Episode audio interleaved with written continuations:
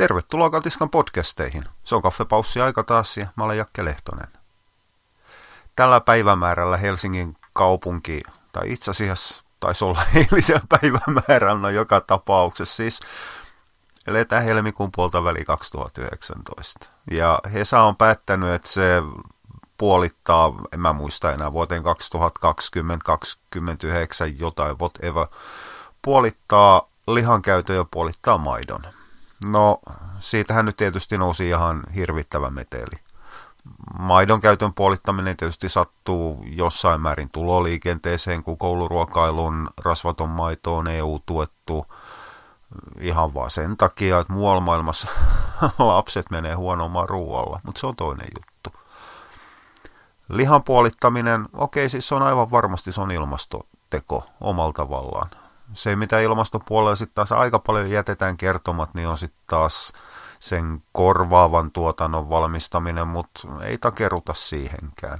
Pointti on edelleen siinä, että lihan korvaaminen kasviksilla, pastalla, perunalla ja niin poispäin on ihan jumalattoman järkevä idea meille sekasyöjille. Ei siitä ihan oikeasti mitään haittaa ole. Se, että jengi vetää ranteet auki ja parkuu, että kun me kuollaan nyt kaikki, kun meiltä kokonaan viedään lihaa pois, niin on ihan täysin lapsellista pelleilyä. Jokuhan oli jossain kommenteissa yhdistänyt tämä Helsingin lihan vähentämisen siihen, että kyllähän kuitenkin sallitaan poikalasten ympärileikkaus.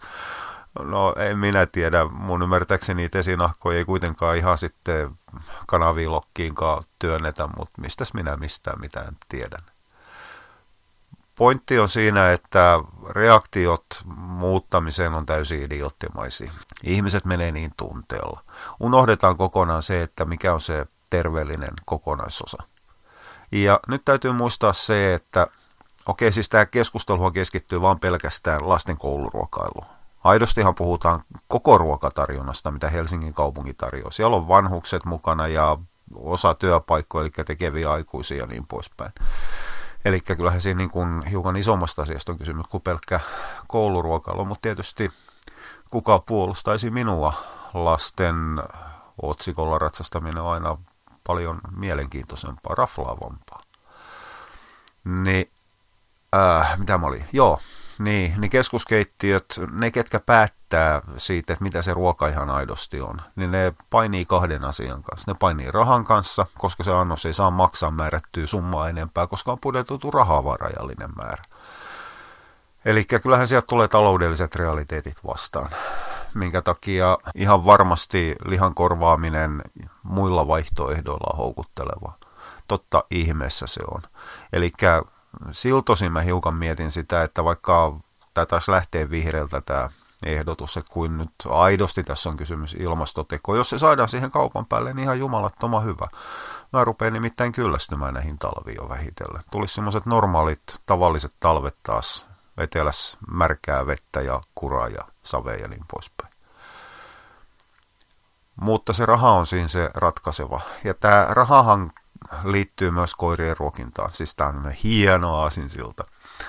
Eli jos me mietitään kuivamuonia, niin se, että siellä lihaa vähennetään, mutta se täytyy jollain tapaa sitten mainostaa, että sitä tuodaan sinne enemmän tai pidetään se sitten edes entisellään tai lihan laatu heikennetään, niin kyllähän siinä se aito syy on se raha, ei koira tai ilmastoteot tai mikään muukaan. Ja toinen asia, minkä kanssa sitten Helsingin kaupunki ja kaikki muutkin julkisyhteisöt ja keskuskeittiöt niin poispäin painii, niin on se ravitsemustila.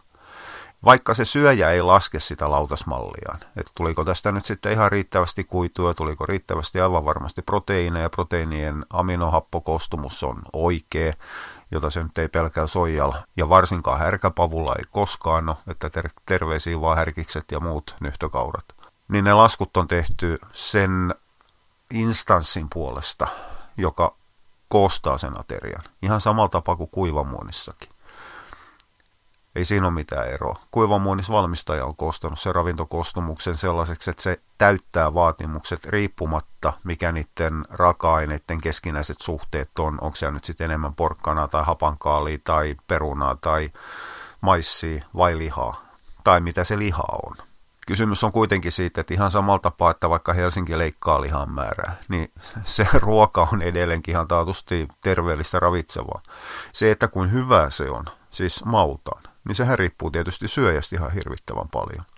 Mutta edelleenkin siis, kyllähän kasvisruuassakin hyvin vaihtoehtoja ainakin niin kauan kuin tofuun mennä. Mutta se on taas edelleenkin mun mielipiteeni. Ei, eikä mun mielipidettäni voi siirtää sellaiseen, ketä ihan oikeasti osaa tehdä tofun ja tykkää sen mausta. Miten sen elämältä on pois se, että mä en tykkää tofusta?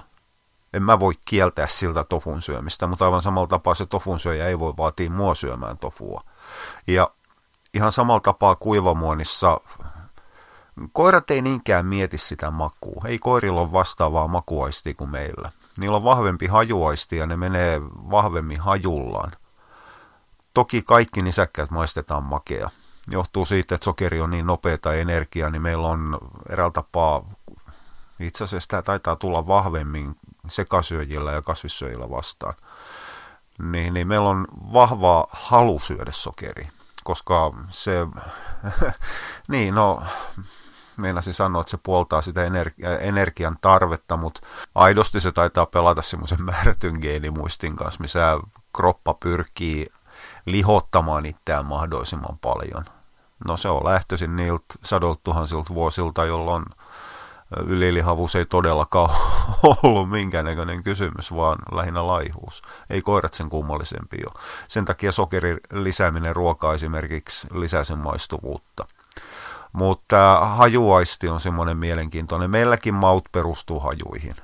Ja koirilla on ihan tolkuttoman paljon parempi hajuaisti, jonka takia voisi kuvitella, että ruoan hyvä haju yllyttää koiraa syömään. No toisaalta näin onkin. Sen takia lämmitetty ruoka on monta kertaa tutkimuksissa ollut koiralle houkuttelevampi kuin kylmä ruoka. Eikä sillä ole mitään terveellistä ruoan terveellisyyden tai täydellisyyden kanssa vaan se tulee ihan pelkästään siitä, pelkästään siitä että lämpö tuo hajut paremmin ulos. Uskaltaako tehdä sanoa, että tämä ei sitten koske yhden maltaan viskejä, jälkää Jumalan kautta lämmittäkö niitä. Niitä konjakia lämmitellään vissiin kädessä ja jonkun verran vissiin punaviineen. No punaviineekin juodaan jalasta, mutta yhden maltaan viskejä ei koskaan juoda kämmenen pohjasta. No, joka tapauksessa. Mutta silti koira ei ohjaa ruoan haju yhtä vahvasti kuin meitä. Me haistellaan ruokaa ja ai, että tämä on hyvä ja sitten sen jälkeen se lähti siitä se ähkyn alku. Koira tote ruoka ja syö sen. Ainakin terve ruoka. Tai terve ruoka. terve koira, jolla on terve ruokahalu. Mä oon hiukan ihmetellyt sitä, että minkä takia niin vahvan hajuaistin eläimellä kuin koira, niin se haju ei ohjaa kuitenkaan sitä syömistä niin paljon. Mä en tiedä kissoista tarpeeksi, meillä on ollut kissoja aikaisemmin. Mutta en mä tiedä, meidän kissat oli samanlaisia kuin meidän koirat on ollut kautta aikaa, niille kelpas mikä vaan, koska vaan ja milloin vaan. Eli ei meillä ollut kissojen kanssa minkäännäköistä nirsousongelmaa toisilla on. Silti olisi kiva tietää, että on kissat, koska kissat nyt tyypillisesti mielletään paljon nirsommiksi kuin koirat. Niin pelaako kissa kuitenkin sen hajun kanssa enemmän vai onko se sitten visuaalisempi olento ja to- totee, että on erilaista kiitos ei mä en koske tähän. Eli se on semmoista määrättyä vahvaa epäluottamusta niin ihmiseen kuin ruokaa ja kaikkiin muihinkin, koska kaikki poikkeuksellinen on ihan selvä uhka ja kuollaan kaikki. En minä tiedä. Mutta pointti on siinä, että ihan itse laskemattakin, niin niin se kouluruoka, vanhusten ruoka kuin koirien kuivamuonakin täyttää kaikki tarpeet. Ja silloin kun siirrytään pois tuosta, että ruvetaan tekemään itse sitä sapuskaa. No kotona lihan vähentäminen on helppoa. Sen kun vaan vähennetään ja täytetään se sitten hedelmillä ja marjoilla ja salaateilla ja kukkakaalipaistoksilla. Siis vaihtoehtoja on ihan tuhottomasti. Koirien puolella lihan vähentäminen onkin sitten paljon vaikeampi juttu. Se edellyttää sitten sitä, että siirrytään puuroruokintaan ja silloin ruvetaan pääsemään näihin vaikeisiin kysymyksiin, jotka tulee aina vastaan kuivamuonissa, mikä on se ruoan niin sanottu kokonaislaatu. Ja vaikka puuroruokkioi tai puuroruokkijoilla on vakaa käsitys siitä, että he syöttää ihan jumalattoman hyvin sitä koiras, niin kyllähän jonkunnäköinen fakta kuitenkin on, että siinä tehdään määrätty kompromissi. Ja se kompromissi on aikanaan tehty sen takia, että liha on ollut vähän. Eli siihen on otettu puurot mukaan sen takia, että lihaa ei ole kerta kaikkiaan ollut antaa tarpeeksi koirille, kun ei sitä ollut tarpeeksi ihmisillekään. Tämä sama eräällä tapaa elämän tylsä, inhottava, pakottava realiteetti aikanaan vietiin kuivamuoniin taloudellisin syyn, koska liha oli kalliimpaa ja on edelleen kalliimpaa kuin viljaosa. Ja sitten siitä tehtiin sen jälkeen ajatuksena ihan jumalattoman hyvä. Ja sehän oli markkinointikysymys. Sen jälkeen se pyöräytettiinkin kuivamuon, tai anteeksi, puuroruokiin, jonka jälkeen sitten ajattelumaailma oli, että Mä en tiedä, että onko tämä koskaan mennyt ihan niin semmoisella tajunnan tasolla vai onko se semmoinen alitajuntainen asioiden kytkeminen, minkä takia se on ollut niin helppoa hyväksyä se puuroruokinta ja se, että se heikentää koiran ruokintaa. Mutta sitten sen jälkeen kuitenkin oltiin sitä mieltä, että puurotkin on ihan jumalattoman hyvin. Ja siinä vaiheessa painotus nimenomaan siihen hyvyydelle ladottiin siihen, että kun siinä on ohraa ja milloin mitäkin vähintään kolme viljaa. Että se on sitten se hyvä juttu. Kyllä, siis se on kolmen viljan puurot mielellään erikseen. Ruispuuro erikseen, ohrapuuro erikseen, vaikka kaurapuuro erikseen, jopa kouluissakin. Puurot on ihan jumalattoman hyvä ja terveellinen vaihtoehto ja täyttävä lapset ei vaan osaa oikein syödä enää puuroa, kun ei kotona tehdä puuroja, koska aidon puuron tekeminen vie aikaa. No onhan näitä kahden kolmen minuutin mikroannoksi, mutta ei se maistu samalta. Koiria puuroilla ruokkivi, se helpottaa. Ne on esikypsytetty ja sitten kun ne vetää vielä mikrossakin vähän pitkään, niin lopputulos rupeaa olemaan äh, kypsennysasteeltaan hyvin lähellä samaa kuin se, että se on haudutettu 2-3 tuntia uunissa tai neljä tuntia ja kulutettu sähköä ihan jumalattomasti. Ja tietysti jos taas kerran mietitään sitä ilmaston säästöä, ilmaston säästöä, no joo, niin tokihan se on etu, että vähennetään koirillakin sitä lihan määrää ja tuodaan sitä viljaa. Paitsi, että se vilja on jouduttu viljelemään, lannottamaan ja Itämeri on sen takia käytännössä kuollut allas. Se on toinen juttu. Tietysti viljanviljelyykin voidaan tehostaa ja vähentää sitä tolkuton fosforipäästöä, koska nyt täytyy muistaa se, että vaikka hevostilatkin on melkoisia fosforipiikin aiheuttajia, niin kyllähän aidosti se fosforikuorma Itämerenkin on tullut ihan tuotannosta. Kyllä se on tullut perinteisestä kasvavasta maanviljelyksestä. Nyt mä hukkasin punasalangan taas. Tämä rupeaa olemaan enemmän sääntö kuin poikkeus. Ja ei, en edelleenkään rupea tekemään käsikirjoituksia näin. Niin, ilmaston lämpeneminen. Niin kyllähän se etu, mikä saadaan siinä, että jätetään, vähennetään lihaa ja siirrytään puuroon, niin kyllähän siinä hiukan hukataan sitä sen jälkeen, kun se on vedetty 3, 4, 5 tai 6 tuntia uunissa. Ei se sähkö ei mistään yhtäkkiä hyökkää okei, jos meillä tulee ydinvoimaa, niin sittenhän se rupeaa säästämäänkin luontoa ja siltä osin on ihan se ja sama, paljonko sitä sähköä käytetään. Mutta niin kauan kuin siellä menee turvetta, puuta, öljyä, kaasua, pahimmillaan hiiltä, niin kyllähän se sähkön käyttö on semmoinen kohtuullinen kuormittaja. Ei, mä en tarkoita sitä, että ei kuuluisi tehdä ilmastotekoa, jopa koirien ruokinnassa kyllä kuuluu. Mutta siinä täytyy pistää asiat määrätysti simuttiin vaakakuppiin. On suurempi merkitys se, mitä me tehdään yli viidelle miljoonalle ihmiselle Suomessa, kuin mitä me tehdään miljoonalle koiralle. Mutta toki siis isot purot ja pieni virta ei just tasan tarkkaan toistepäin. Mutta silloin siinä tehdään aina kompromissi sen koiran ravitsemuksen ja semmoisen eettisemmän ilmastonäkemyksen välillä. Anteeksi, että mä pidän tämän ilmastonäkemyksen tässä, mutta en mä nyt tarkoita tätä ihan aidosti, että se on näin mustavalkoinen tai ne asetelmat on just nämä. Sitähän ei missään nimessä ole. Ei nämä asiat näin yksinkertaisia, jos mä valitan. Mutta tämä on vaan semmoinen helpompi esimerkki, koska se on koko ajan näkyvissä. Tokihan puuroruokinnassakin voidaan korjata niitä puutteita, mitä se puuron tuominen siihen tuo. Ihan samalla tapaa, miten se on tehty kuivamuonissakin. Tuodaan sinne vaihtoehtoiset, esimerkiksi proteiini- ja rasvanlähteet mukaan. Käytetään kasvisöljyjä. Käytetään kasvipuolen proteiinilähteitä. Mutta silloin se homma rupeaa lähtemään hiukan lapase, siitä tulee niin jumalattoman vaikeeta, että ei, ei siihen kukaan pysty. Hyvä puoli on tietysti se, että edelleenkään jotain proteiinia ja rasvan määrää ei tarvitse laskea, se koira kertoo sen.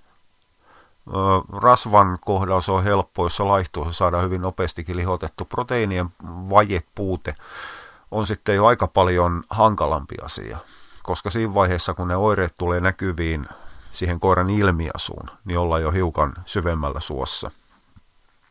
Kai mun täytyy juoda kahviikin välillä jäähtyy. Ah. Pikakahvi on hyvä, mutta ei todellakaan eettinen valinta. Itse asiassa kahvijuominen on kaikkea muuta kuin eettinen valinta, mutta se on toinen juttu, niin on teekin. Oikein tiedä, mitä enää saa juoda.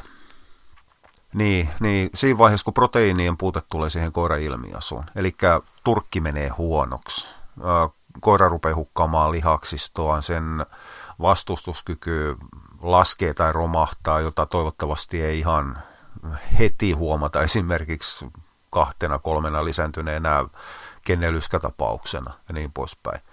Niin tokihan se saadaan korjattua sekin kohtuullisen vauhdikkaasti, kun se ruokinta korjataan, mutta kyllä siinä on niin kuin suuremmat riskit sellaisille pitkäaikaisille ongelmille. Meidän on paljon helpompaa kor- korjata puuttuva läski. Läski otetaan pois, läski tuodaan tilalle, piste, siis koiran sisällä. Mutta sen sijaan proteiinien vaje on vaikuttanut sitten jo kaikkiin kudoksiin. Lihaksisto on hävinnyt ja hermosto on kärsinyt ja niin poispäin.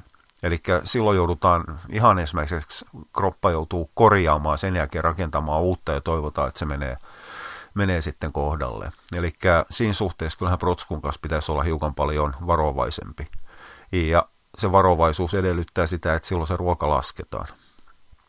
Silloin kun ollaan puhtaassa raakaruokinnassa, niin tätä ongelmaa ei, jos se ruoka antaa suoraan riittävät proteiinit. Sama juttu 50-50 ruokinnassa. Eli kyllähän tässä silloin niin kuin enemmän riskiryhmässä on nimenomaan puuroruokkijat. Mutta onneksi Yrjölän puurovirityksiä ja muita käyttäviä on.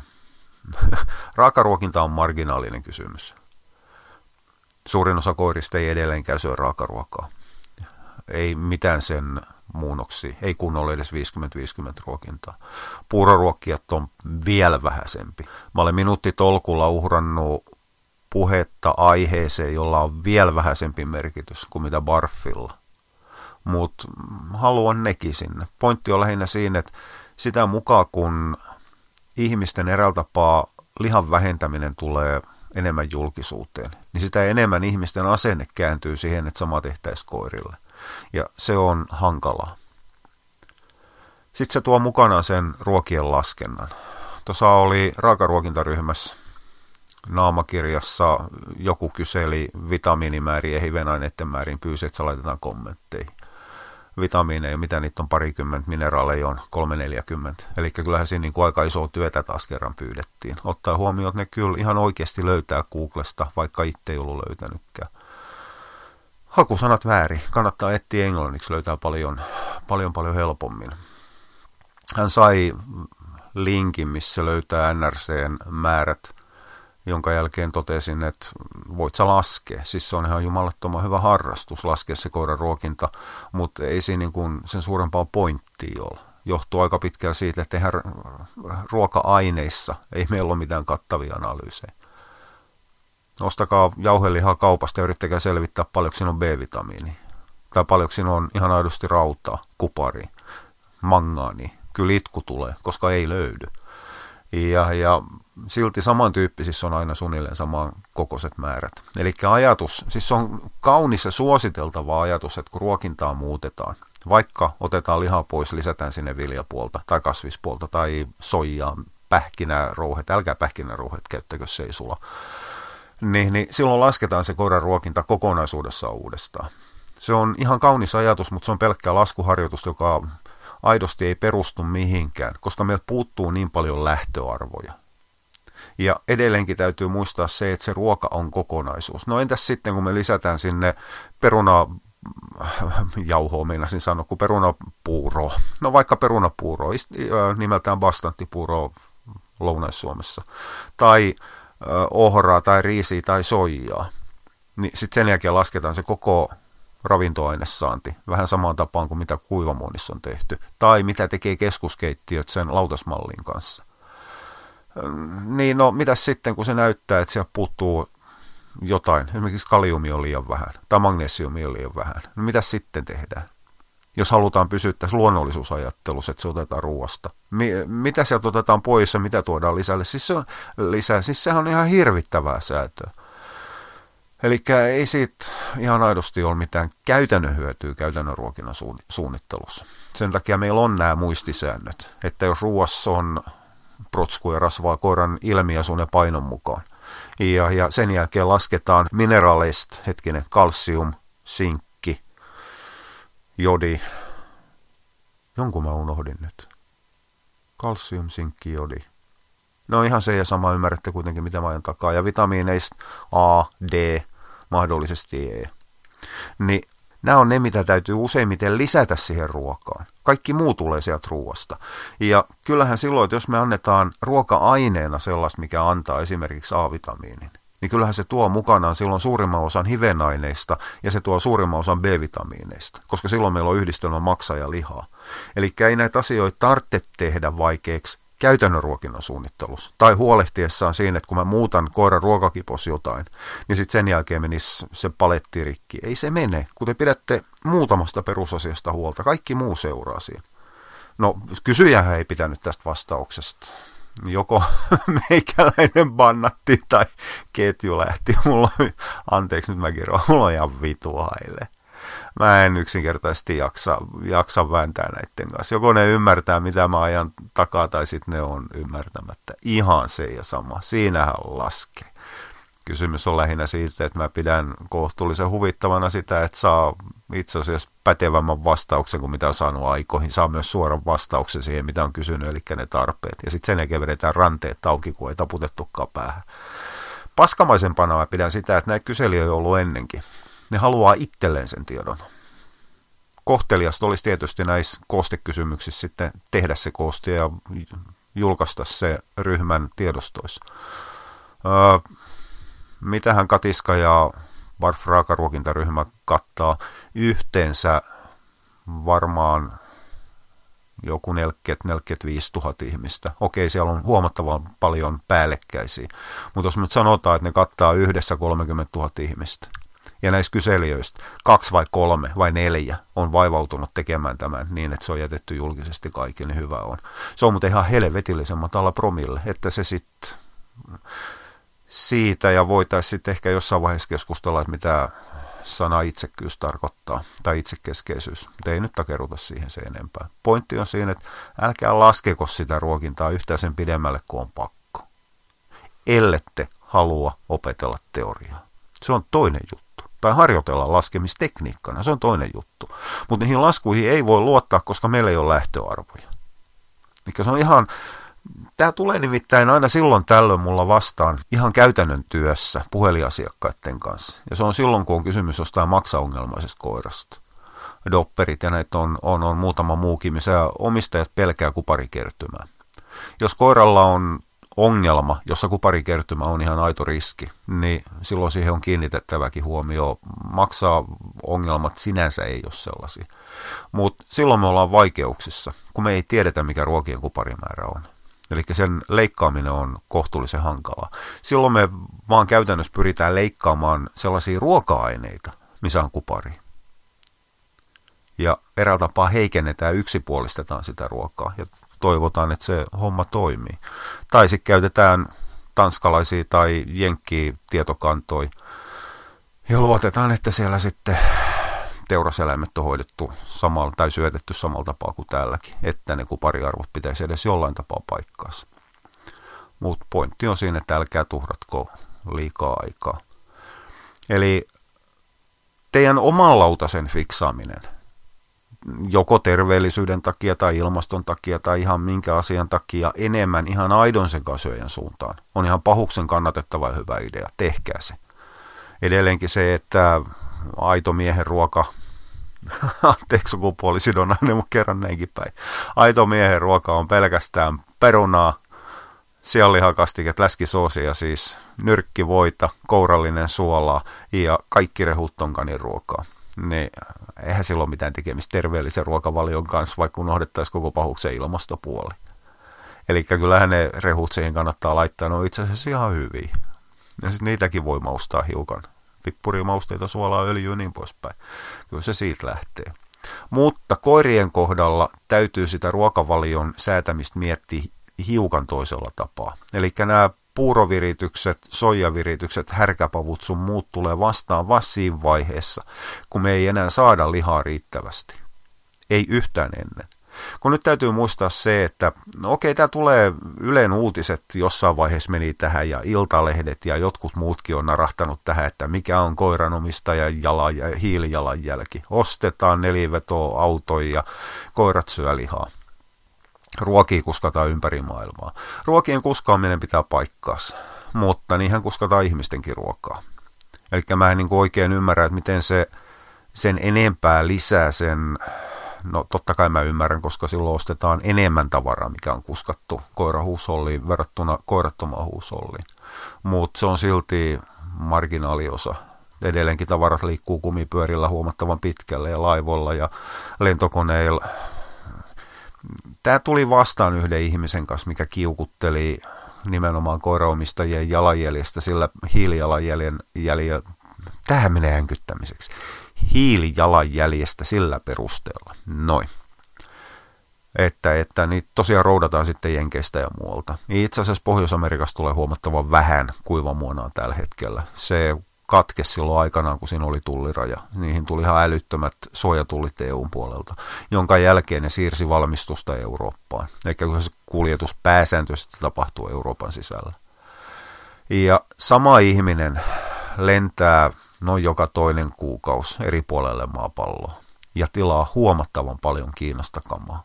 Eli kyllähän siinä niin kuin, nyt mä tekisin semmoisen alentavan, hyvinkin mauttoman liikkeen laittamaan kädet tuommoiseksi ympyräksi ja tekemään ranteen semmoisen sivuliikkeen. Täällä hei ihan oikeasti viitti. Heitä, heitä ensimmäinen kivi sen jälkeen, kun oma perse kestää merivettä. Mutta kuivamuonot on oma asiassa. Niiden roudaaminen kyllä rasittaa jossain määrin luontoa, ilmastoa, kaikkea muuta, koska ne kuskataan pitkien matkojen takaa. Lähiruoka olisi ihan ok. Lähiruoka onnistuu enintään raakaruokinnassa. Edes kotimainen kuivamuona ei paljonkaan paranna tätä tilannetta, koska sitä kuskataan ympäri sit nyt raaka-aineen ympäri Suomea. Mutta tähän tulee ihan kaikessa syömisessä vastaan. Et onhan se tietysti hienoa, jos ihminenkin pystyy elämään pelkällä lähiruoalla. Mä en pysty. Mutta se, mitä mä olin selittämässä, niin on se, että koirien lihan käyttö ei vaikuta ympäristöön, luontoon eikä ilmastoon mitenkään. Tämä on semmoinen asia, mikä on ymmärrettävä ihan viimeisen päälle.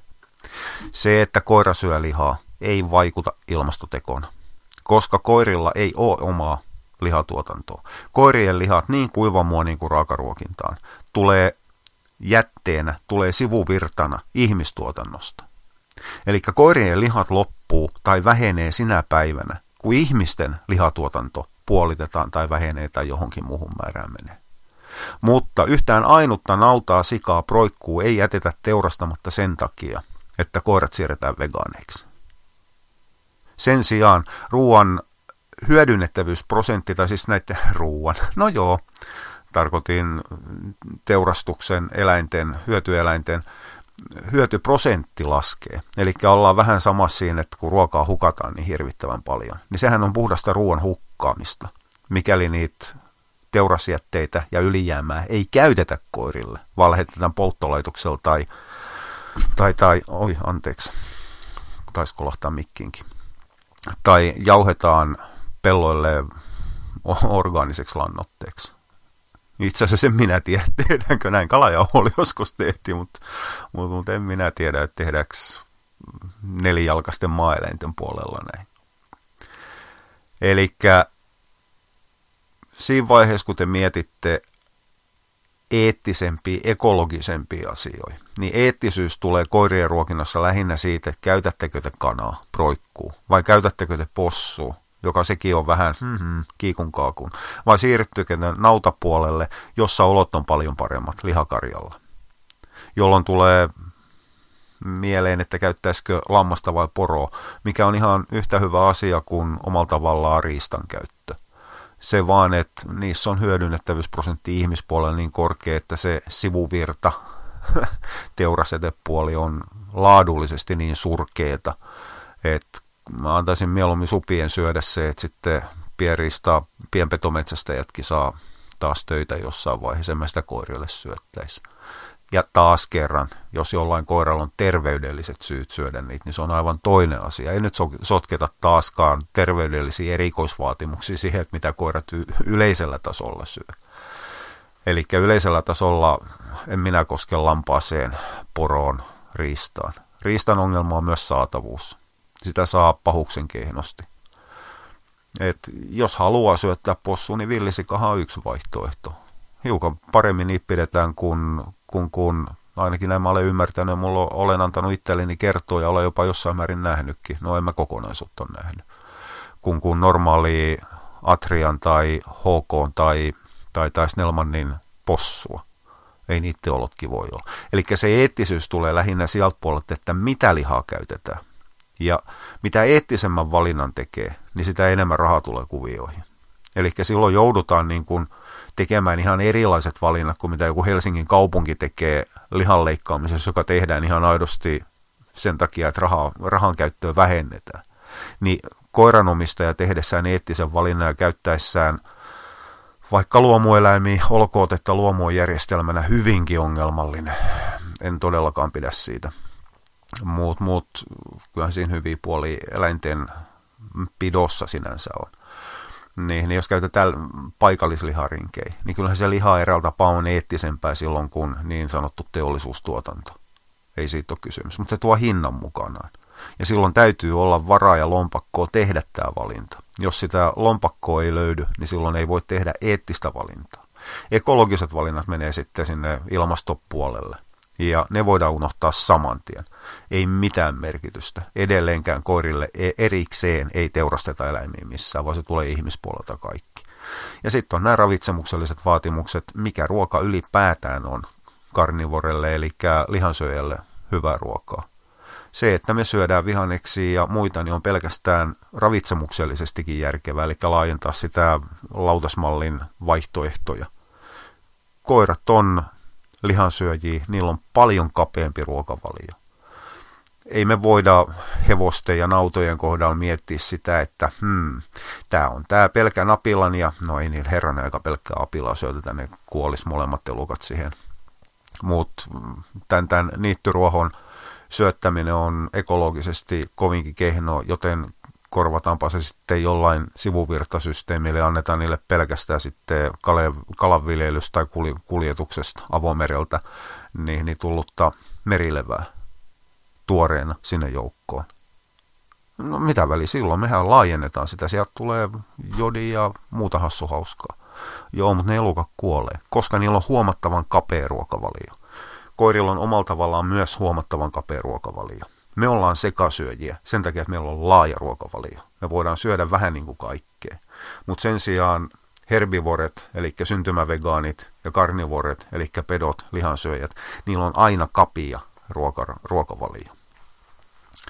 Eli ravitsemuksellisin perustein sitä ei kauhean helposti lähdetä laajentamaan, mutta jos lähdetään koirin laajentamaan, niin sitten se vaatii työtä ihan pirusti ja osaamista. Oja, tämä tässä tällä kertaa. Jatketaan taas tätä päivää. Kiitti sulle, palataan muissa asioissa myöhemmin. Moi moi!